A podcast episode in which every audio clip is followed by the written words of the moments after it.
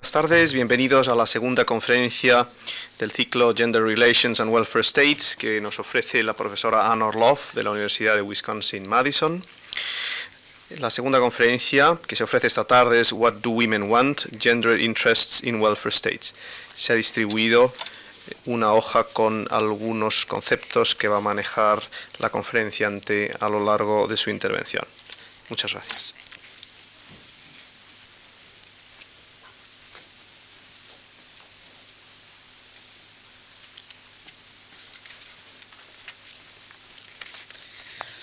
Buenas noches.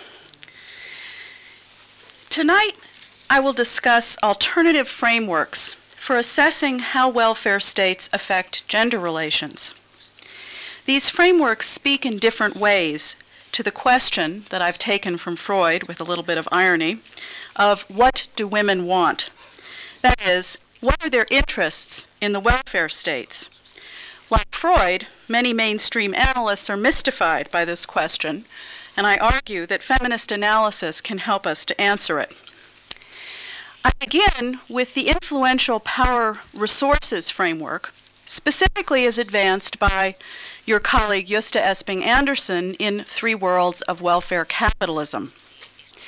Now, many analysts have tried to make sense of gender relations and the differential impact of state social provision on men and women using his regime type framework.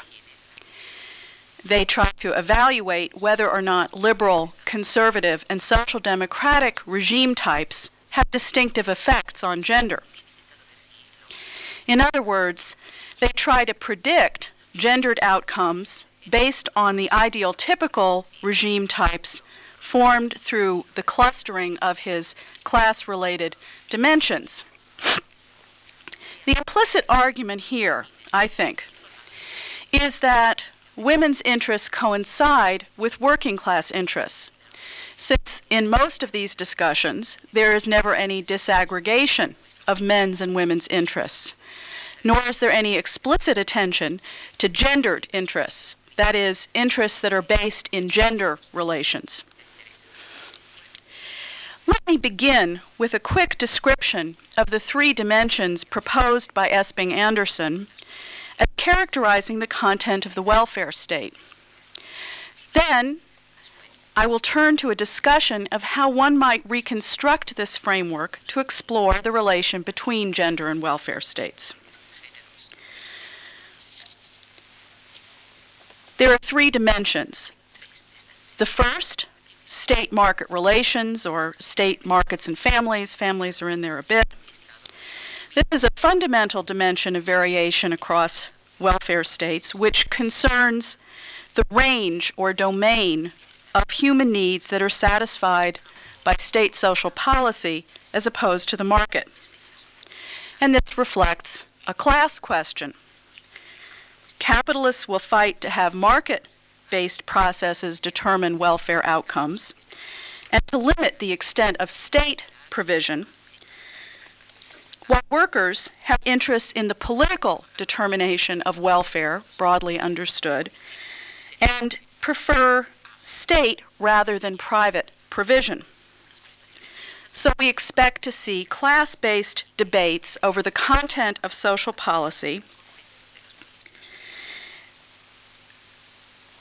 and I'm sorry, I lost my place, and over the relative role of markets and politics in determining welfare outcomes.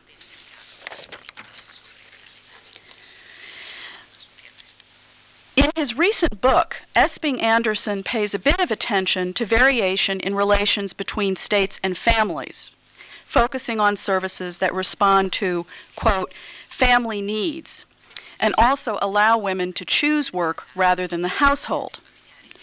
Some regimes respect the principle of subsidiarity, that the state will only interfere when the family's capacity to service its members is exhausted, but will not provide services that enable mothers or other primary caretakers to enter the paid labor force.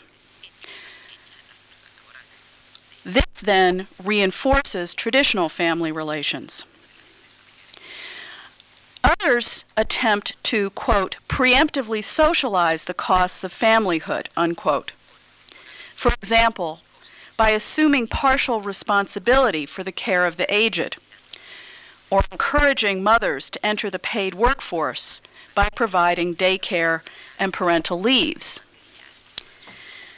And still others may simply leave the family alone as much as possible, allowing services to be provided, if at all, by the market. The second dimension in the framework is stratification. It concerns the stratifying effects of social provision. Now, this goes against the common view that welfare states inevitably promote greater equality. And Esping Andersen makes the point that they have variable stratifying effects. Some states may promote cross class solidarity and the minimization of economic differences. But others may create, maintain, or strengthen class, status, and occupational differentiation. The third dimension of the welfare state concerns the character of social citizenship rights. Esping Andersen and his colleagues, like Walter Korpi, have gone beyond T.H. Marshall, who is the, the father of the social rights concept, I think, in differentiating the types of claims citizens make on the state for welfare and in linking the character of claims to welfare outcomes. Only some benefits are universal, that is, are offered to all citizens or to all uh, citizens who fall into a particular uh, category.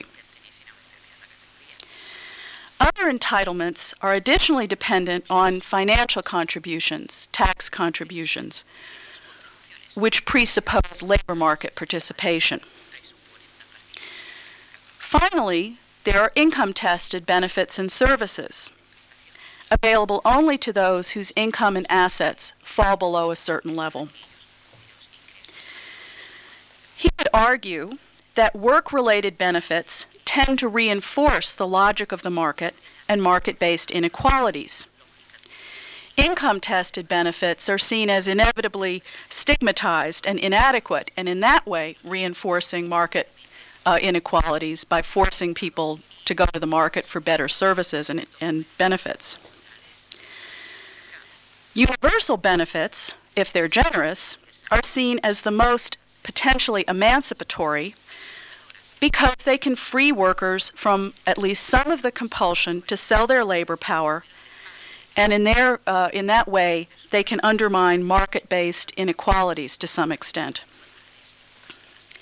Now, Esping Andersen is particularly interested in whether or not social rights lead to what he calls the decommodification of labor. He defines decommodification as, quote, the degree to which the individual's typical life situation is freed from dependence on the labor market. What's critical to notice here is that these rights affect the balance of power between unequally situated actors in civil society. By insulating workers to some extent from market pressure, they can alter the terms of the labor bargain and set a floor under wages. Now, he argues that uh, social democratic regimes do the most to promote decommodification, while in different ways the others limit the potential of social provision to contribute to decommodification. So, this is at its heart uh, a question about class interests and the ways that the welfare state can push back the frontiers of capitalism, to use his terms.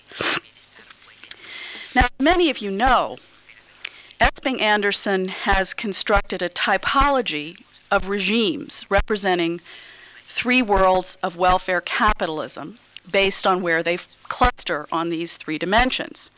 He calls them liberal, conservative, corporatist, and social democratic. Liberal regimes promote market provision wherever possible. They encourage social dualisms between the majority of citizens who rely mainly on the market and that minority who rely principally on public provision. And in all, they do little to offer citizens alternatives to participating in the market for income and services. Now, the welfare state is well developed in both of the other types, the social democratic and conservative corporatist.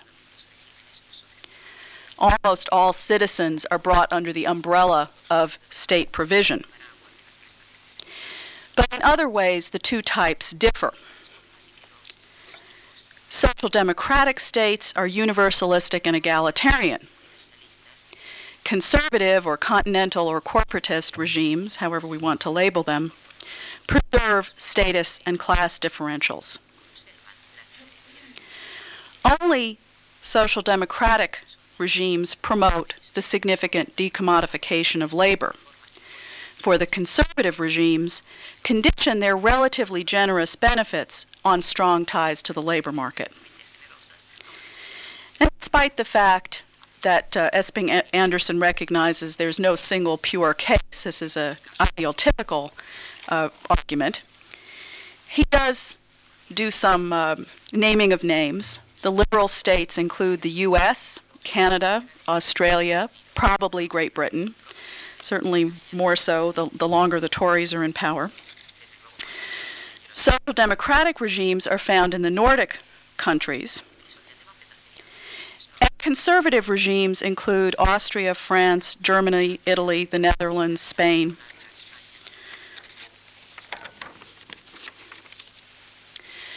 Now, where's gender in this scheme? As is often the case, it seems mainly to be found, according to Esping Andersen, in the family. When you read the book and you look for the parts of it that have to do with gender, you find that the key aspects of welfare provision for women, the one place where women are mentioned specifically as opposed to simply being included among all workers, are first whether or not services which allow women to choose paid work are provided by the state or not. And second, whether the state itself provides employment for those women. And he sees those two elements as reinforcing. Having the services creates employment opportunities for women, creates more demand for the services.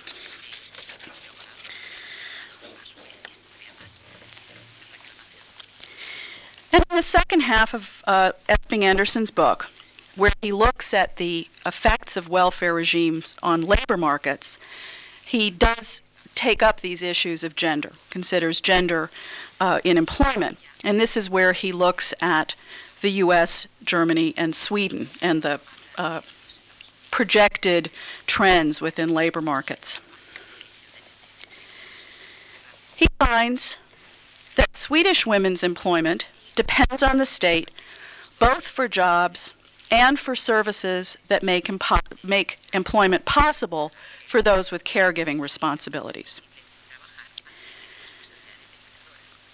German women, standing in for women in the conservative regimes, are largely marginalized by an employment regime that revolves around the needs of mostly male industrial workers and they also suffer from the relative underdevelopment of the service sector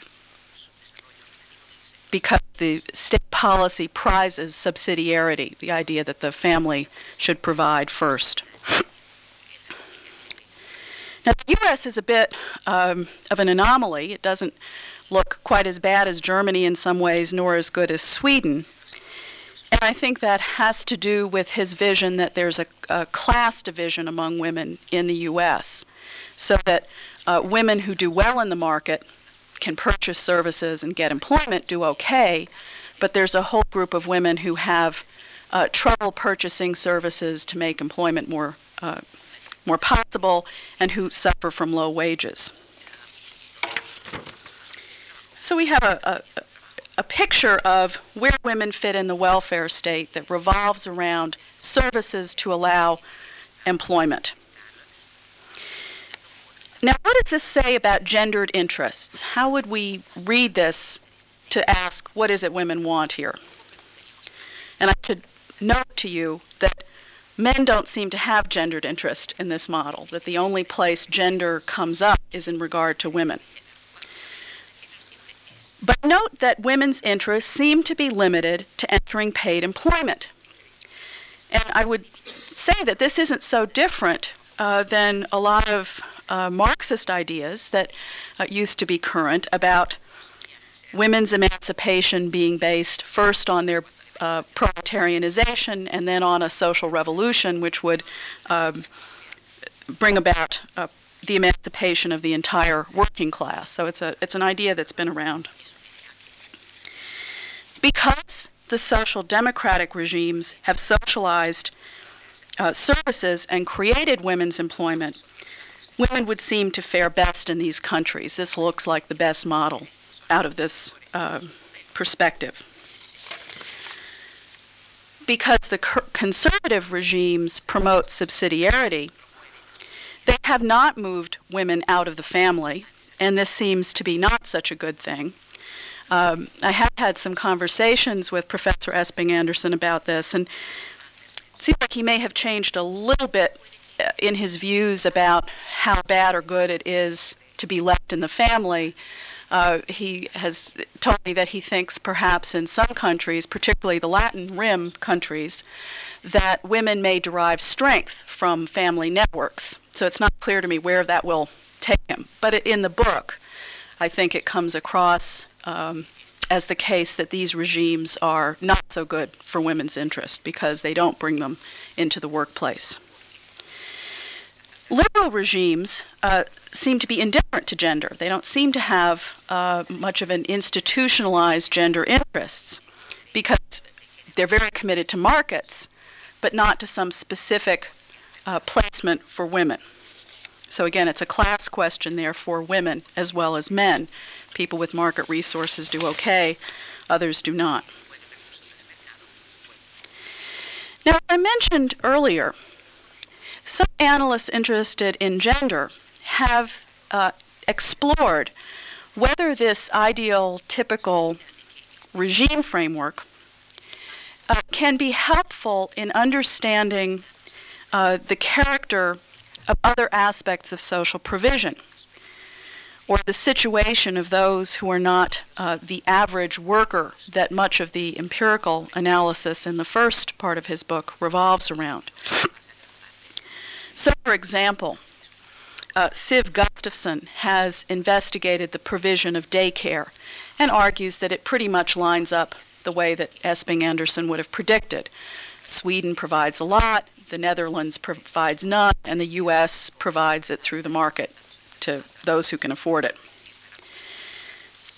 Diane Sainsbury has looked at a different aspect of the model. She's looked at the question of how people make claims on the state. So she investigates how things work out for women depending on whether uh, you get access to benefits because of your citizenship, because of your labor market participation, or because of uh, the fact that you're poor. And she looks at four different welfare states the US, the UK, Netherlands, and Sweden.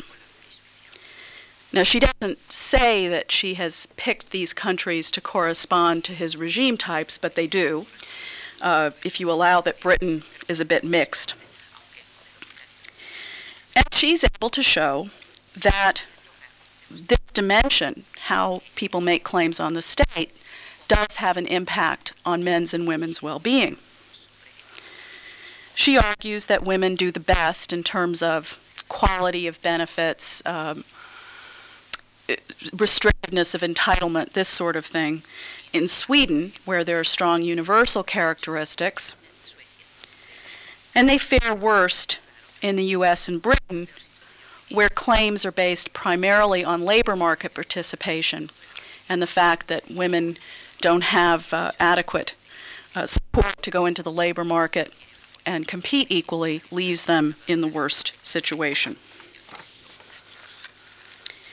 So there is some support, and I've only given you a teeny sample of the work that's going on, that this model can be useful in understanding certain aspects of gender.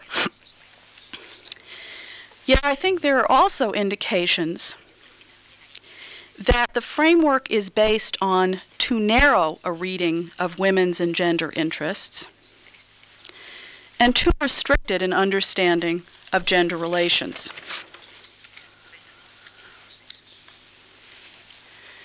Now, after all, to be fair to, to uh, Professor Esping Andersen, his framework was developed mainly to d- address issues of class power rather than gender power.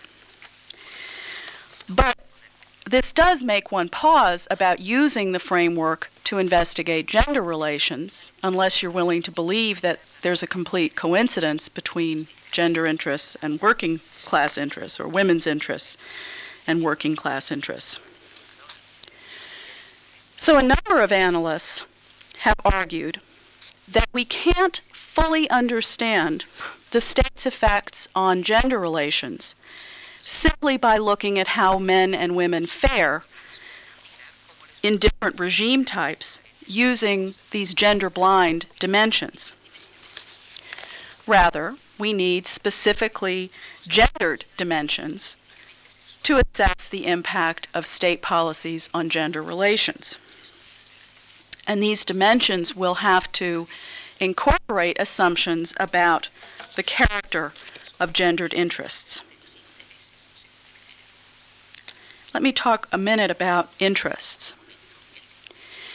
Now, as I was discussing last night, feminists have pointed out that one element of gender dif- uh, interests concerns relations between men and women. One thing that is particularly highlighted in most of the work that is done on the welfare state and gender is the question of the division of labor between paid and unpaid work and its links to women's economic dependency. Now, so far, we're on the same plane as Esping Andersen. He, too, is interested in uh, women's entry into paid work. But I think the, the feminist contribution here, where it brings up an, uh, another dimension of social reality, is to focus not just on women going into the workforce, but what is still going on in the household. Who's doing the caring? Who's doing the housework? who's doing that servicing. And this does relate to um, at least some conflict of interest between men and women about who's going to do that work. The assumption is that um, there's at least some advantage to not having to do the housework, although I think um, many people would like to argue that ultimately men would benefit from taking on more of the caring labor. But at least in the short run, there are certainly conflicts of interest over this issue. Now, there are some other aspects of interest which I think need to be uh, brought up, even though they're less prominent in most discussions of welfare states. And these have to do with uh, power, control over women's bodies, various issues of violence. Now, this certainly has a link to economic dependency. If women cannot freely leave a bad situation, they're more subject to that kind of violence. But it certainly has an independent uh, existence. And another element that has to do with power is the whole question of access to political power, to votes, to political resources, access to the means of coercion, uh, entry into the army, anything that, that moves women into the core of state power. We might assume that everybody has an interest in being part of the decisions that make policy which affects us. And this takes on a particularly gendered character given the fact that women have been excluded formally for a long time and now informally. Certainly not in the formal way, but women do not have the same access to political power.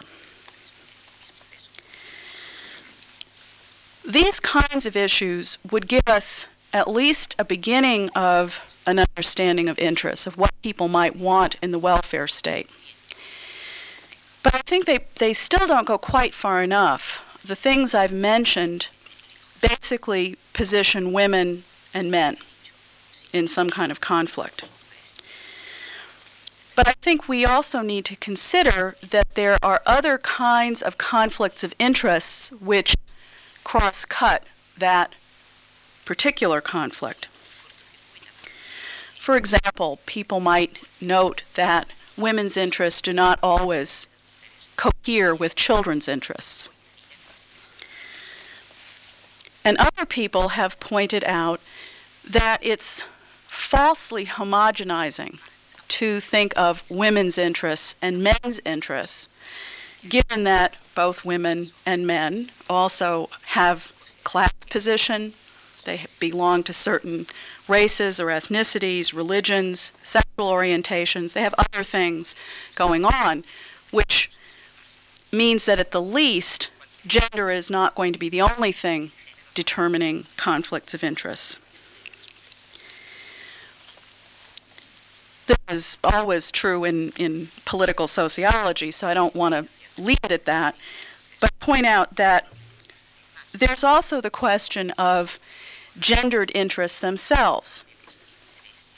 In other words, the interests that are based on your position in the gender in gender relations. Now, sometimes those things position men and women separately, the, the things I've mentioned. But there are some other examples that we could cite where women or men find themselves opposed based on their gendered interests. And if I could give an example of that, um, the question of abortion rights has been very politicized in the United States, and uh, it has been at least partly different groups of women opposing each other. Some research suggests that many of the women who oppose abortion are located in terms of gender relations as housewives, that they're in some ways uh, in a traditional position, whereas many of the women who are in favor of abortion rights are also um, in the paid workforce. And so they may find themselves opposed around a particular issue that reflects the view of society about motherhood as an inevitable and natural uh, calling for women versus women wanting to have control over their fertility. Now, those kinds of divisions exist in, uh, in society the welfare state can also create gendered unity or disunity uh, as well. I think in uh, the case of the United States, we've seen uh, quite a bit of division with men and women on both sides of, of the divide around people who get social insurance, mainly rely on the market, versus people who are dependent upon welfare. So, in some ways, the welfare state has created divisions based on uh, which program people relate are uh, relying on, which in turn has to do with their social position. Now, with, with those general remarks about interests made, let me discuss some suggestions for gendered frameworks which draw on these ideas about interests and try to come up with the yardsticks to measure how the state affects gender relations.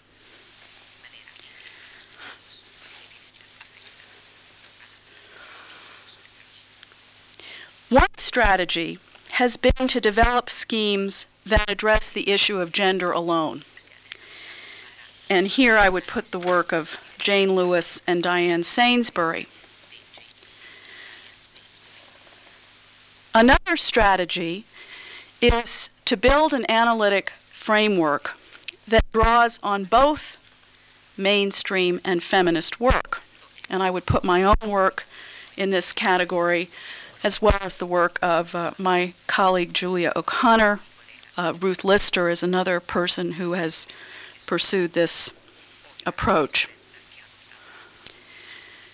The assumption on our part is that class and gender are mutually constitutive and therefore are best examined together rather than simply focusing on gender alone, which is um, what Diane Sainsbury and Jane Lewis have argued for.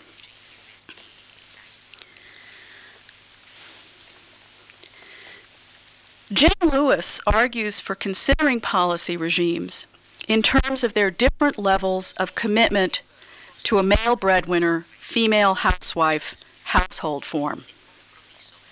So it's strength of the male breadwinner form that is the, the multiplex dimension that she uses. In ideal typical form, this household would, quote, find married women excluded from the labor market, firmly subordinated to their husbands for the purposes of Social Security entitlements and tax, and expected to undertake the work of caring for children and other dependents at home without public support. Women's interests, she thereby implies, are least well served by policies that support this traditional set of arrangements.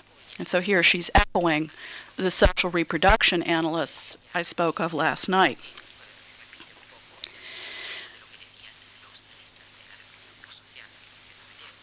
But she does believe that women fare somewhat better when policy supports dual earner households. She contrasts France, Sweden, Britain, and Ireland and finds Britain and Ireland very strongly committed to the breadwinner form, France less strongly so, and Sweden only weakly so. Now, these particular cases are in different regime clusters according to Esping Andersen's scheme as well. But she notes that within the regime clusters of, uh, excuse me, Esping Andersen, there are differences along this dimension. So you might think of Germany, Germany versus France. France has um, a, a less strong male breadwinner than does Germany, but they're both supposed to be corporatist or conservative regimes. You might think of Norway versus Sweden within the social democratic group, that Norway has less um, development of the dual breadwinner form than Sweden.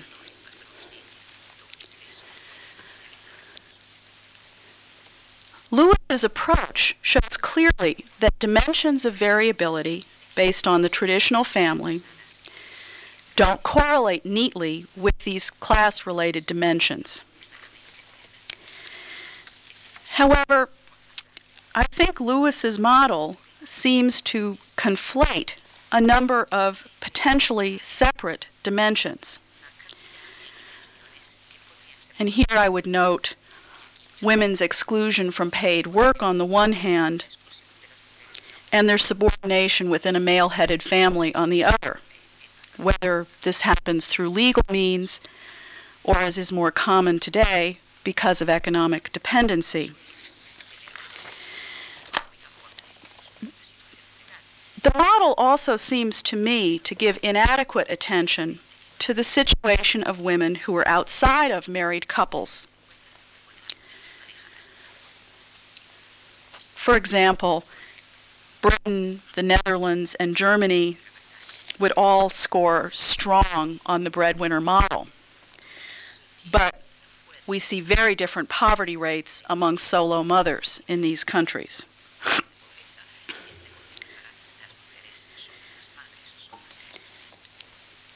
Diane Sainsbury has recently uh, suggested a model quite close to Lewis's.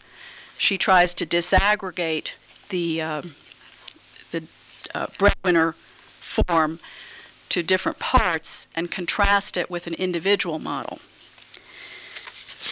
And here the assumption again seems to be that women do least well when the breadwinner form is strong and do best when there's an individual model of entitlement uh, and so on.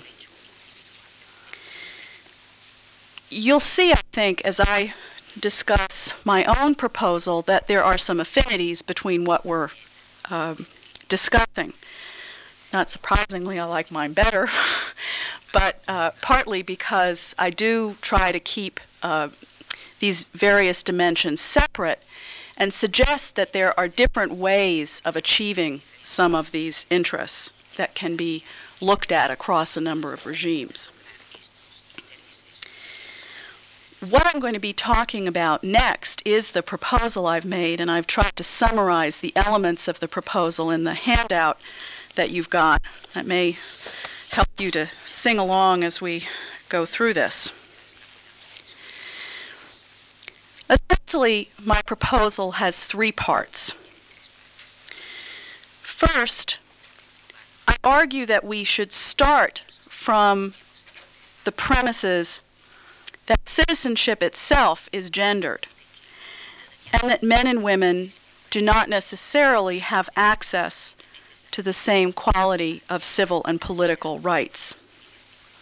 Now, I can't go into that now, but I think that is part of assessing how states affect gender, whether women have what we might think of as the rights of personhood, things like the right to say no to sexual uh, relations, uh, the right to control uh, your own body, the right to move through uh, public space, the right to participate in politics. But because of time, I won't go into that, but I do want to underline that that is something we should be thinking of.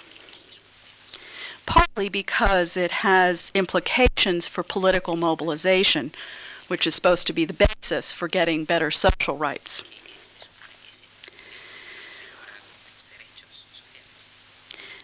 The second part of the proposal is to reconstruct the three dimensions of qualitative variation suggested by Gøsta Esping Andersen and the power resources analysts to, re- to incorporate gender. So, not just to add women, but to really reconstruct these dimensions.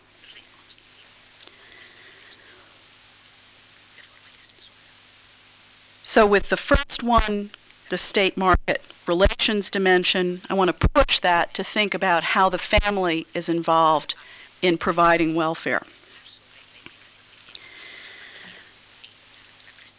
For the second dimension, stratification, I want to expand it to think about gendered stratification as well as class stratification.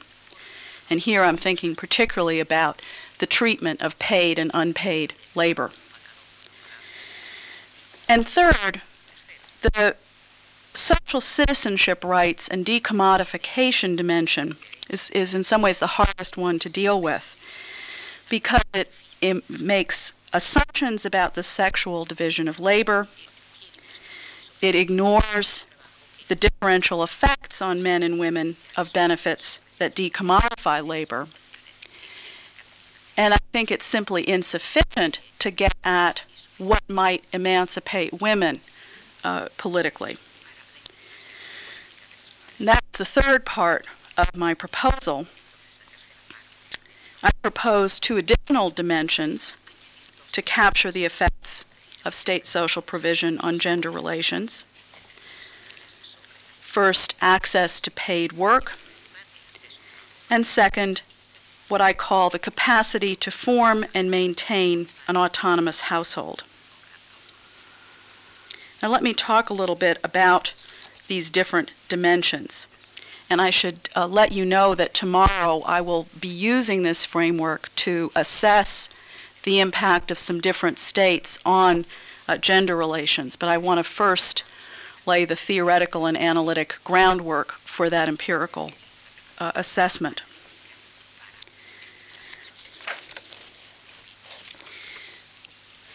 The state market family relations dimension. In general, I think there's not been enough attention to families in the provision of services and care work. And here I would simply say that uh, the work Jane Lewis has done does uh, illuminate that care is organized differently in countries which would otherwise be classified within one regime cluster by Esping Andersen. And I think that the, the reason for this analytic inadequacy, that the regime types don't fully predict this pattern of um, care organization or employment for that matter, is it, there's an analytic inadequacy of seeing women as choosing between paid work on the one hand and unpaid housewifery on the other. And that you can only choose work as a woman if you can shunt your service work off on someone else who's paid by the state. But this really ignores the fact that women don't make that choice. They can choose to be paid workers and keep doing at least some of the work at home, or they can perhaps stay home. Now, when we think about that issue in the gender division of labor and the organization of care, it seems to me that then it makes more sense to under we have a, a tool for understanding women's employment patterns that goes beyond simply do they enter the paid workforce or not. For instance, we can start to understand about women picking part time work versus full time work based on the fact that they are responsible still for unpaid labor.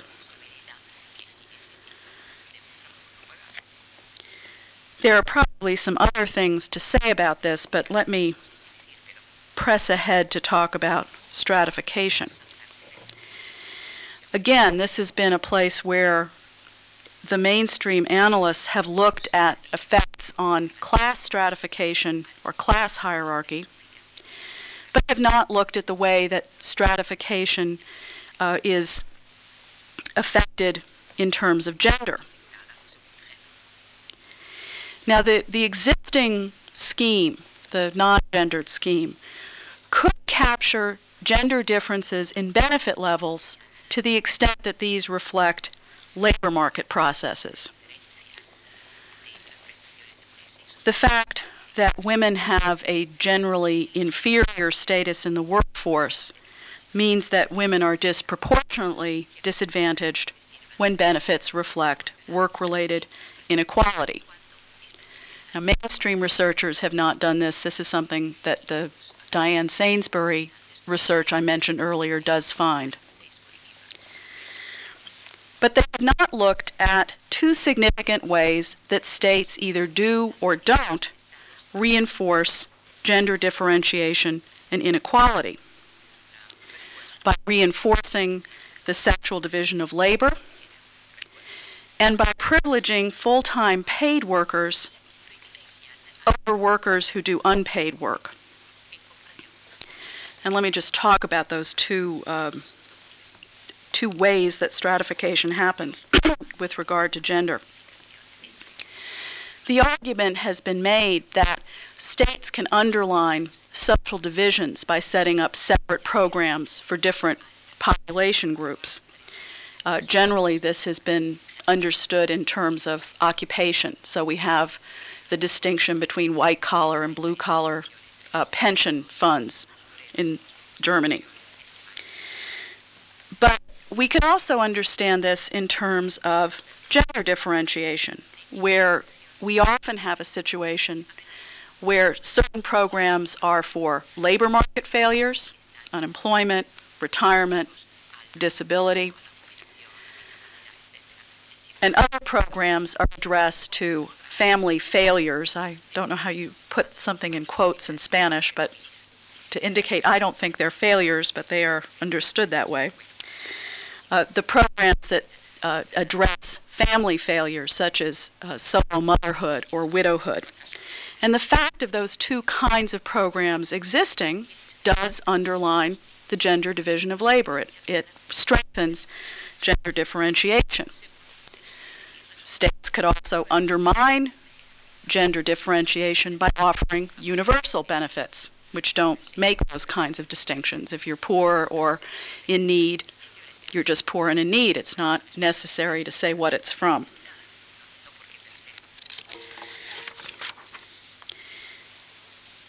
But as I said, most states do differentiate with uh, different programs, and we do have a situation where almost all men make their claims on the welfare state on the basis of labor market participation, and a very large chunk of women do. You might think with um, women's labor force participation going up that that would be declining, but in fact, uh, it is not. Women are continuing to make claims based on family and marital roles. Furthermore, we don't just have differentiation. Differentiation is almost always accompanied by inequality. Not every single time, but often. What that means is that claims based on motherhood or marriage receive lower benefit levels, fewer services, more stringent eligibility requirements than benefits that are based on paid work, on a claim from paid work. There are some differences, I should note, in the extent to which um, states help to reduce the costs to women for engaging in unpaid work so that you at least potentially could have a situation of differentiation but not so much inequality. For instance, uh, some states have provided pension credits for the period that some people take off to raise children.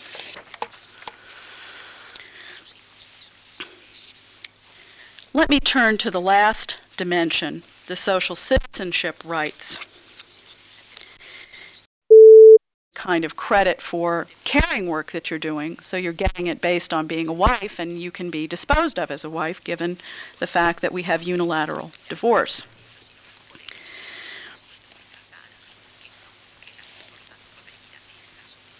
It seems that in universal programs or programs with individual claims, women would be in a better position than where uh, their access to benefits depends on the relationship to an individual husband. Let me turn to talking about gendering decommodification. In Esping Andersen's uh, version of this scheme, uh, as I said before, decommodification is at the heart of the welfare state's emancipatory potential. But he doesn't seem to notice that there are gender differences among male and female workers in how they can take advantage of decommodification. Now, generally, what happens with the mainstream perspective is that you begin with the situation of male workers. You see some benefits uh, decommodifying labor, which give male workers, although they're not usually referred to as male workers, just workers, greater capacity to resist capital and enter the market on their own terms. But I would want to argue that women's unpaid labor also strengthens men vis a vis capital and in the market. We only have to think about the miners' wives uh, in various places to understand that idea. So, in a way, to think that it's only decommodification that enhances men's political resources is very misleading. They also gain something from having people take care of them at home. Now, what about women workers? Again, we're starting from an, an implicitly male perspective in the mainstream version. Once you choose between housewifery and paid work, if you go into paid work, you're just like a male worker. That's the assumption. But in fact, the benefits that people get um, affect men and women differently because of unpaid work responsibilities. So, for example, taking a parental leave, which is an example of a benefit that decommodifies labor, makes your situation less dependent on the market, may actually have the effect of reducing a working woman's earnings capacity because it cuts down her years of service with a particular employer, and those years of service would add up to better wages, pensions, and so on. And women are more likely to take that sort of decommodifying benefit than uh, are men. Men apparently are more likely to take uh, leaves for education or training. Just a aside, uh, it may be that as men do take parental leaves, that they will also be penalized, that the the dimension may be that people who do caring work, whatever their sex, are penalized by uh, the system. So this this implicit male standard for worker, I think, obscures power relations in the family about who's going to do this paid and unpaid work, who's going to take the leaves, and so on. And it really doesn't attend to the fact that somebody's got to be taking care of the children and the elderly and the disabled and so on. So we need to think about uh, whether people have rights to services that would help them with those kinds of things. Now, what about the woman who chose housewifery? The, the women who are working in the home without pay?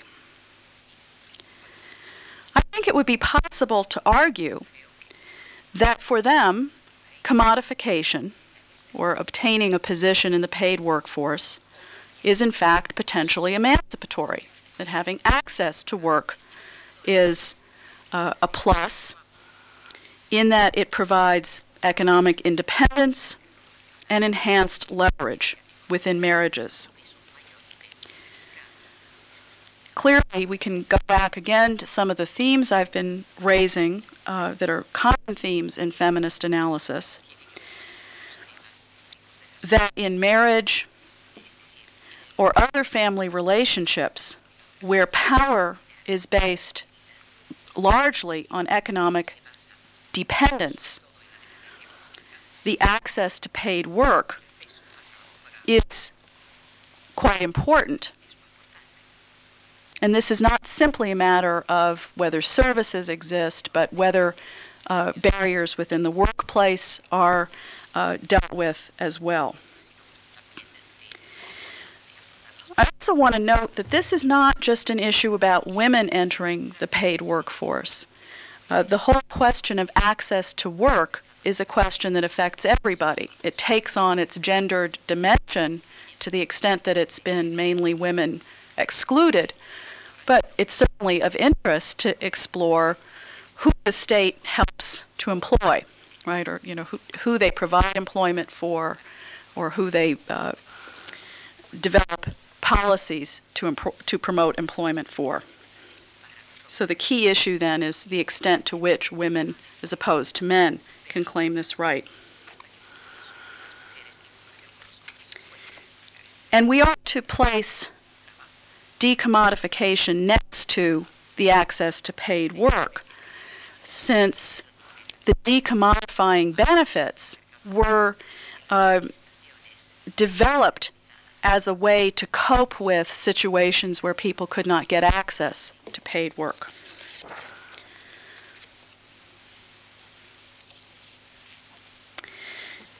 Now, let me turn finally to the capacity to form and maintain an autonomous household. If individuals who carry out caring and domestic work don't enter the labor market, or enter it only as secondary workers, the resulting distribution of income within the family and the availability of other income affect their own and their children's well being.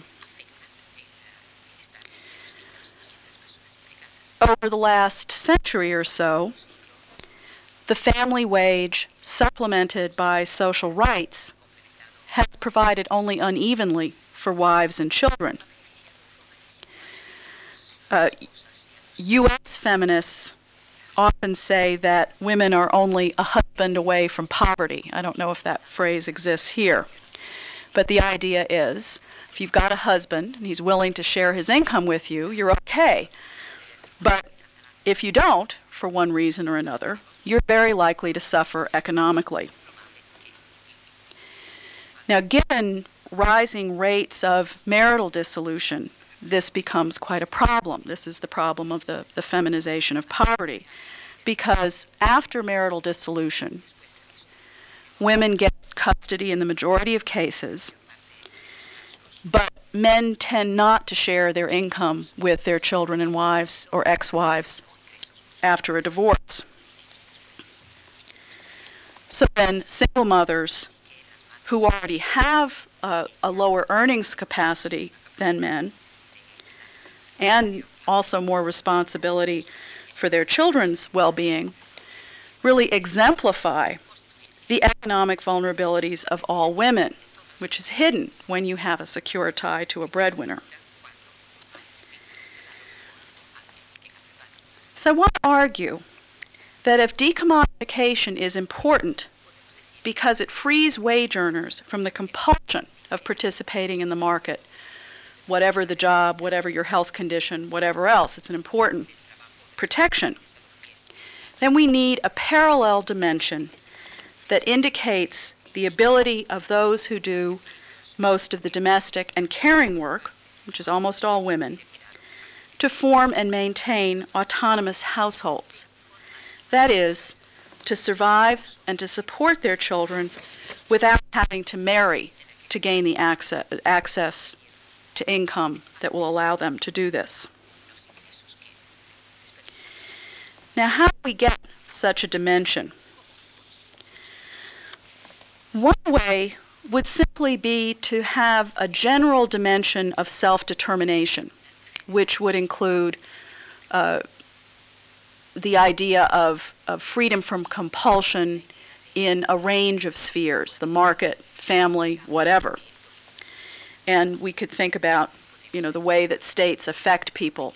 Uh, some people have um, made a suggestion that what we really need is a universal citizen's wage, and maybe this dimension sort of gets at that sort of idea that everybody would have access to some minimal income that would prevent them from being forced into any kind of relationship. So, work, marriage, whatever else would be truly voluntary. And I think this would be uh, an improvement over thinking only about decommodification. It would recognize that there are uh, relations of coercion in other places than just the market. But in the end, I think um, it may be more helpful to be more specific. And so I have tried to proceed uh, inductively to develop a dimension that is based on the demands of women's movements. I think in many ways, decommodification represents the demand of many male uh, dominated trade unions, way to have some leverage vis a vis employers. So, what have women been demanding?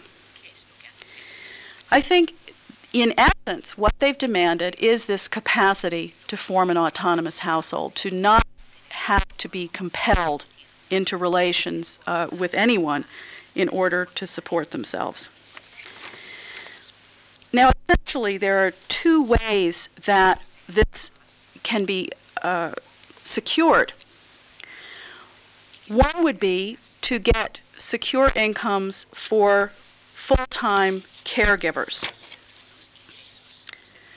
And in, in, a certain way, this is the maternalist strategy that I was talking about last night. That people were looking for ways that women could continue to be the primary caregivers in society, but not face economic dependence as a consequence of that. So the idea is to have the state recognize unpaid care work by supporting it financially. Now, that approach um, has not been terribly successful, to, uh, to put it mildly.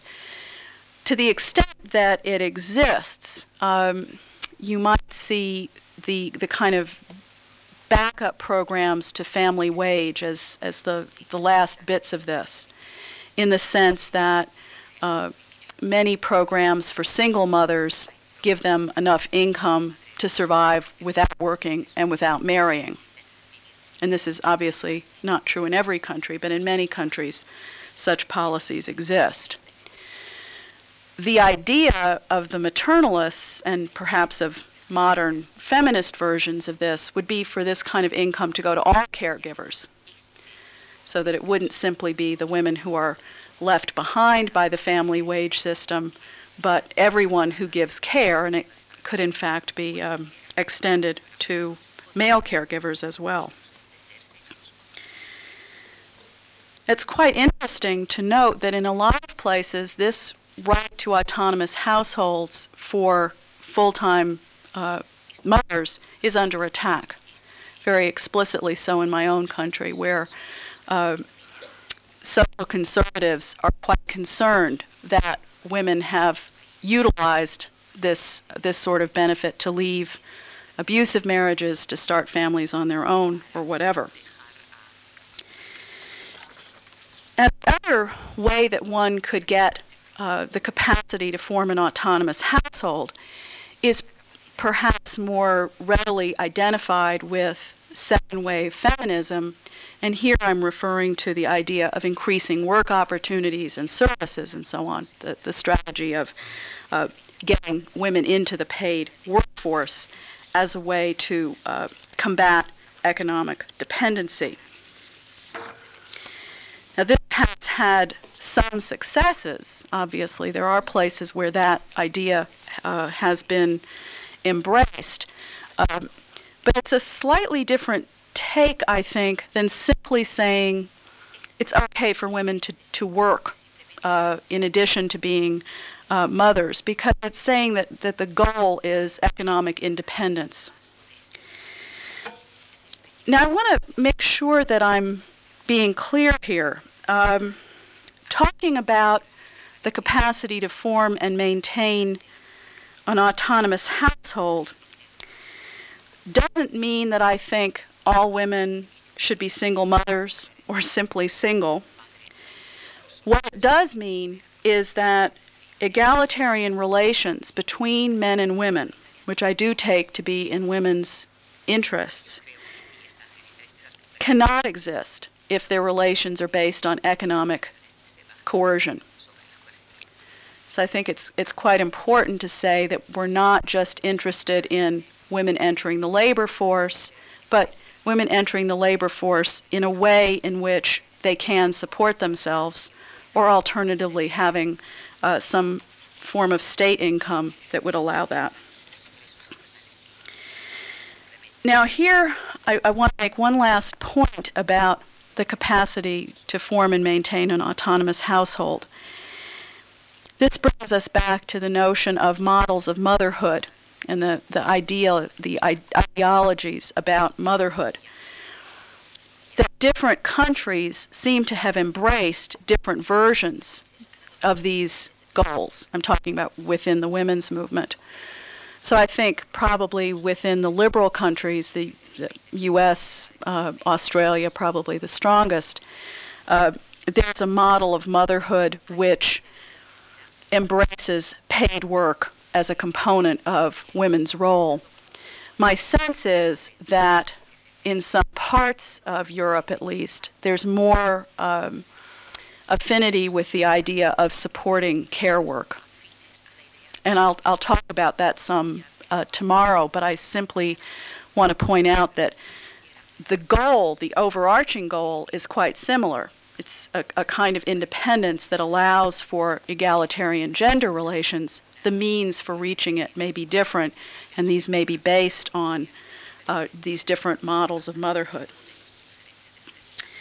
Now, let me wind up and simply say that even if we go beyond decommodification to consider these capacities, we ought to be worried about political power as well. And perhaps I can use an example from the United States to make this point. Right now, the social right uh, to an autonomous household is hedged in with income tests and so on, but it still exists in entitlement form, perhaps not for much longer if the Republicans have their way. But in some sense, this was simply a byproduct of other policy goals and policy developments that something was set up that allowed women uh, to form autonomous households. I would argue historically it is the residue of taking care of widows, which women ended up taking and using for something else.